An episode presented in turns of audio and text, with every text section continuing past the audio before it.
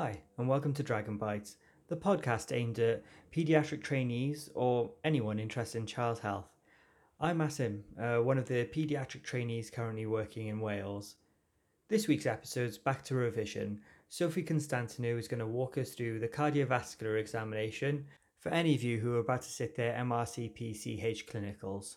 She's then going to focus in on common pathology you might see in the cardiovascular station and give you some ideas as to how to interpret those findings. So, let's get started.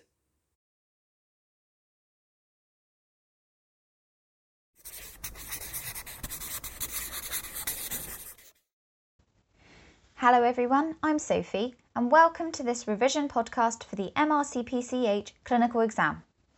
Episode 1 is on the cardiovascular station. So each week we focus on one potential station in the clinical exam and this week is cardio. As always, we are going to start with our top tips. After that, we're going to go over the structure of the clinical exam itself. Then we're going to focus down on some key areas of the cardiovascular examination, which this week are clubbing, hand and heart abnormalities, the pulse, scars, and heaves, thrills, and the apex beat. You can actually test your knowledge with our pub quiz episode on the cardio exam, as well as download a PDF of the key points from this episode on the website. So, what are our top tips for the cardio exam? Number one, be opportunistic. You might walk into the station and find that your, your patient is becoming upset. Make sure that you have a listen to the heart at the beginning of the station, but just tell the examiner what you are doing and why. Number two, try to find a friendly cardiology reg to critique your examination while you're preparing for the exam. Number three, make sure that you palpate both sides of the chest for the apex beat. And number four, keep an open mind. Don't narrow down your differential diagnosis too quickly. Okay, so let's go over the structure of the cardio exam. We're going to start from the beginning, i.e. from a general inspection, but remember that in the exam, they may only ask you to focus on one or two aspects of the exam. So for example, they might say, please listen to this heart, please auscultate the chest, so just make sure that you're doing what's asked of you. For all the stations, if you don't know what the examiner is asking, just check with them as you don't want to be led down the wrong road. Remember that each clinical station is 9 minutes long and you have 6 minutes to examine the patient. To start, wiper. Wash your hands, introduce yourself, ask for permission from the patient and the parent, expose the patient, which for the cardio exam should be from the waist up, and reposition the patient to 45 degrees.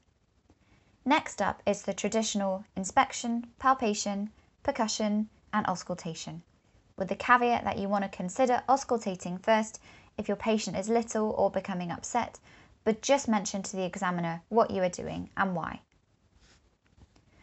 Then have a look around the room. Are there any oxygen saturation probes? and is there any supplemental oxygen? Then have a look at your patient from the end of the bed.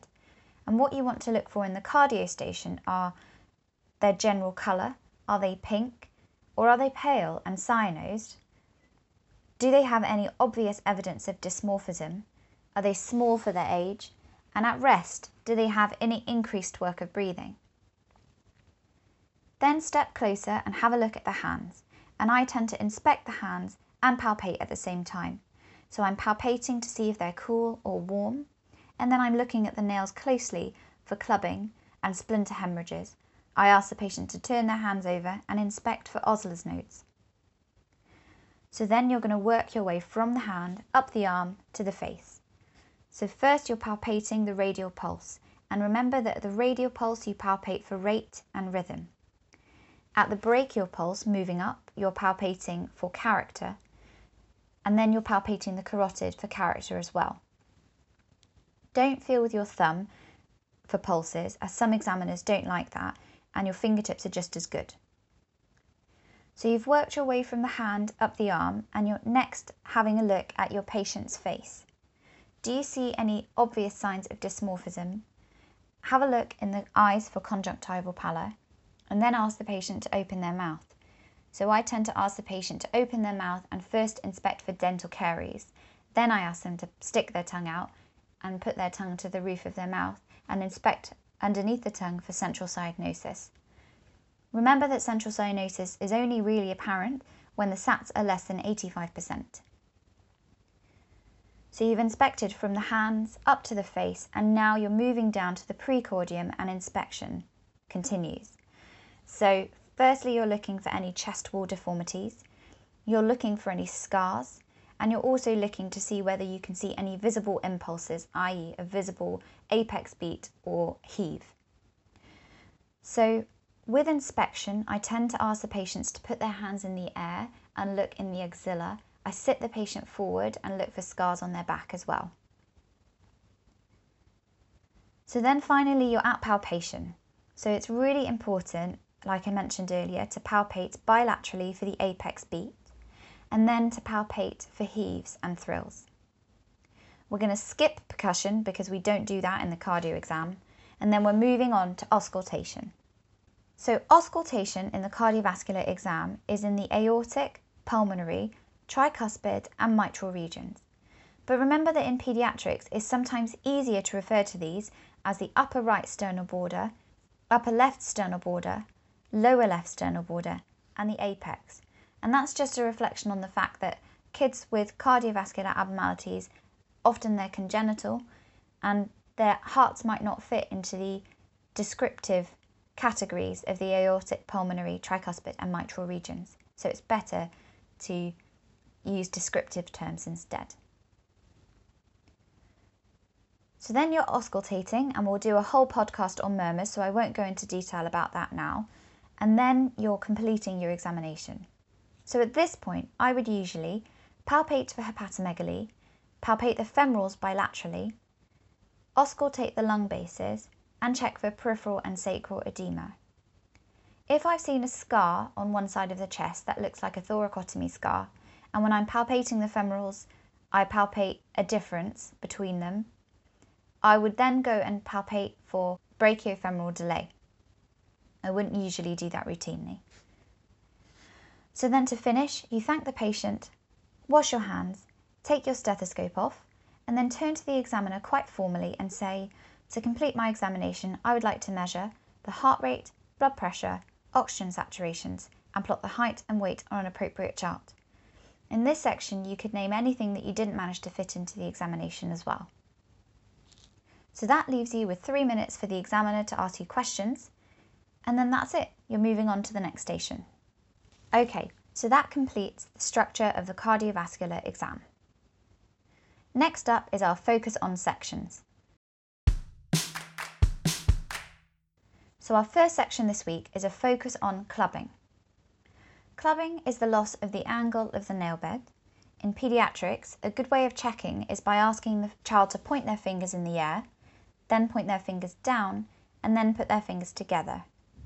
Don't forget that you need six months of low oxygen saturations over which to develop clubbing.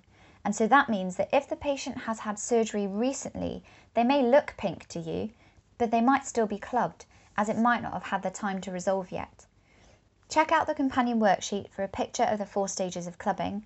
And if you don't know what I mean by asking the child to put their fingers in the air and put their fingers down, have a look on the London Deanery MRCPCH Clinical Revision website as they've got some excellent videos there under the cardiovascular tab, which show lots of candidates doing this with children. And it's a really good icebreaker as well. Next up is a focus on hand and heart defects. So sometimes the hands will give you a clue as to the underlying diagnosis of a syndrome. Some important ones to remember are number one, short fourth and fifth fingers or hypoplastic nails in Turner syndrome. Number two, a single palmar crease in trisomy 21 or Down syndrome. Number three, arachnodactyly in Marfan syndrome. And number four, radial abnormalities such as an absent radius or thumb in Vacterl syndrome. Just to go over the point again, make sure that when you get down to auscultation that you're listening with an open mind. Don't make the mistake of narrowing down your differential diagnosis too quickly. What I mean by this is that you may inspect the hands, see a single palmar crease, go up to the face and see facial features consistent with trisomy 21, and then by the time you're at auscultation, you're thinking this patient's going to have an AVSD. But remember that children with trisomy 21 might actually have a whole different range of cardio problems and they might have an ASD or a VSD. So don't bias your thinking and make sure that you keep an open mind. Our next focus on section is focus on the pulse. So you've all done paediatrics for a while now, so you know that the resting heart rate in paediatrics gets slower as the child gets older. If you don't have the time in the exam to count the heart rate over a full minute, which you probably won't, make sure that you include it in your speech at the end. The pulse character is also really important and it's something that we don't practice every day. For example, 1. A collapsing pulse, aortic regurgitation or persistent ductus arteriosus. Make sure that you've gone over the correct way of checking for a collapsing pulse. Number 2. A thready pulse in heart failure. Number 3. An asymmetrical pulse post coarctation repair. And number four, a slow rising pulse in aortic stenosis. As I mentioned, the best place to assess pulse character is centrally, so at the carotid or the femoral. But if the patient isn't going to let you examine there, try the brachial. It isn't good practice to palpate for character at the radial pulse. Another important point about the pulse is that in a baby, it probably isn't worth palpating the radial pulse so just go straight for the brachial. And then our final note on the pulse is just think that it's unlikely that you would be seeing a patient pre-coarctation repair. But that pre and post-coarctation repair, you may find discrepancies in the pulse between the upper and lower limbs. So our next focus on section is focus on scars. So the main scars that you're likely to see are probably going to be visible on the chest wall itself. But don't forget that a patient who has had ECMO may have scars in the neck. Scars in the groin may be due to previous cardiac catheterization attempts, and chest drains may be inserted routinely post-op or due to complications, and they may be found under the arms. A cardiac pacemaker or reveal device may be inserted into the left pectoral region as in adults, but in babies they might not be placed there as they don't fit. We've seen one patient with a pacemaker in the abdomen. Just make sure that if you see an unusual scar, palpate around and underneath it as you might find a pacemaker in the cardio station. But the main three scars that you're likely to see in the cardio station are on the chest wall itself. So they are namely number one, a median sternotomy scar. A median sternotomy scar is evidence of open heart surgery and that's all, and most probably that the patient had been placed on a bypass machine. A number of different operations could have been carried out through a midline sternotomy scar, and if the scar looks particularly messy, this may imply that the scar's been reopened at some point.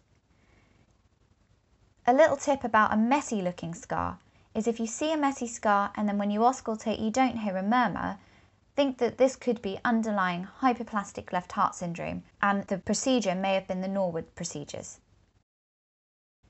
Number two, a left thoracotomy scar. So operations through a left-sided incision correct problems on the left side of the heart.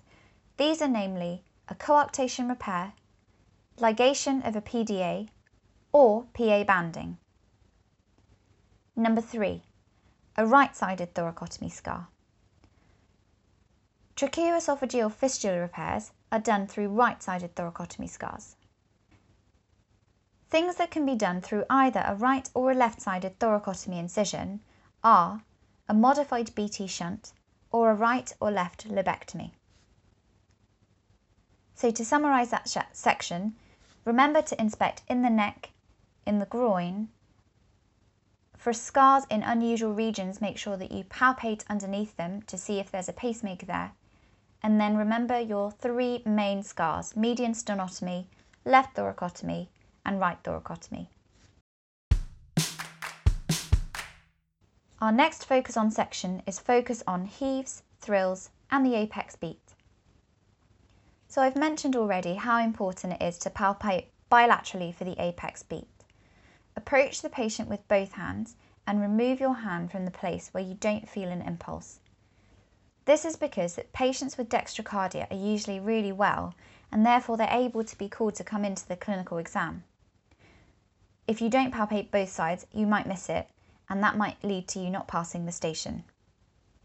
So remember that the normal site of the apex beat is the fourth to fifth intercostal space in the midclavicular line on the left. And when you're palpating for the apex, you're palpating firstly for the position, but also for the character.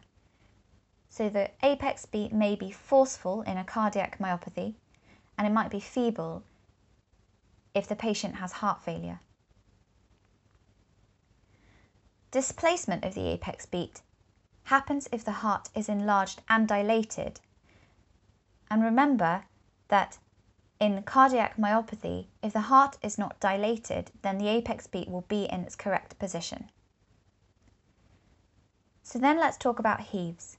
So a heave is basically a palpable right ventricular impulse, and it just means that the pressures in the right side of the heart are high. And I'm sure you all know that a thrill is a palpable murmur. As I mentioned earlier, there's going to be a whole episode on murmurs coming to you from the team, so make sure you check back for that on the website. So that's the end of our focus on sections for this week. Just to go over our top tips for the cardio exam. Number one, be opportunistic. If your patient is becoming upset, have a listen to the heart at the start of the station, but tell the examiner what you are doing and why. Number two, See if you can find a cardiology registrar to critique your examination when you're preparing for the exam. Number three, make sure that you palpate bilaterally for the apex beat and not miss dextrocardia. And number four, keep an open mind. Don't narrow down your differential diagnosis too quickly. So that's it for today. My thanks to Dragon Bites for hosting this podcast. Check out the London School of Paediatrics MRCPCH videos and download the PedZ app for more info on cardiac conditions. The PedZ app's really good for day to day clinical practice as well. Don't forget to check out our other podcasts and download the companion worksheet from the Dragon Bites website for more info on it, this episode and test your knowledge with our pub quiz. Thanks all for listening and see you next time for more MRCPCH revision. And that's the end of this week's episode from Sophie Constantinou. A big thank you to her for recording that for us.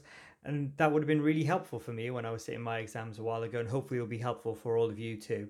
Just to briefly summarise what we've gone through today, Sophie's covered the entire cardiovascular examination ready for that station in the clinicals.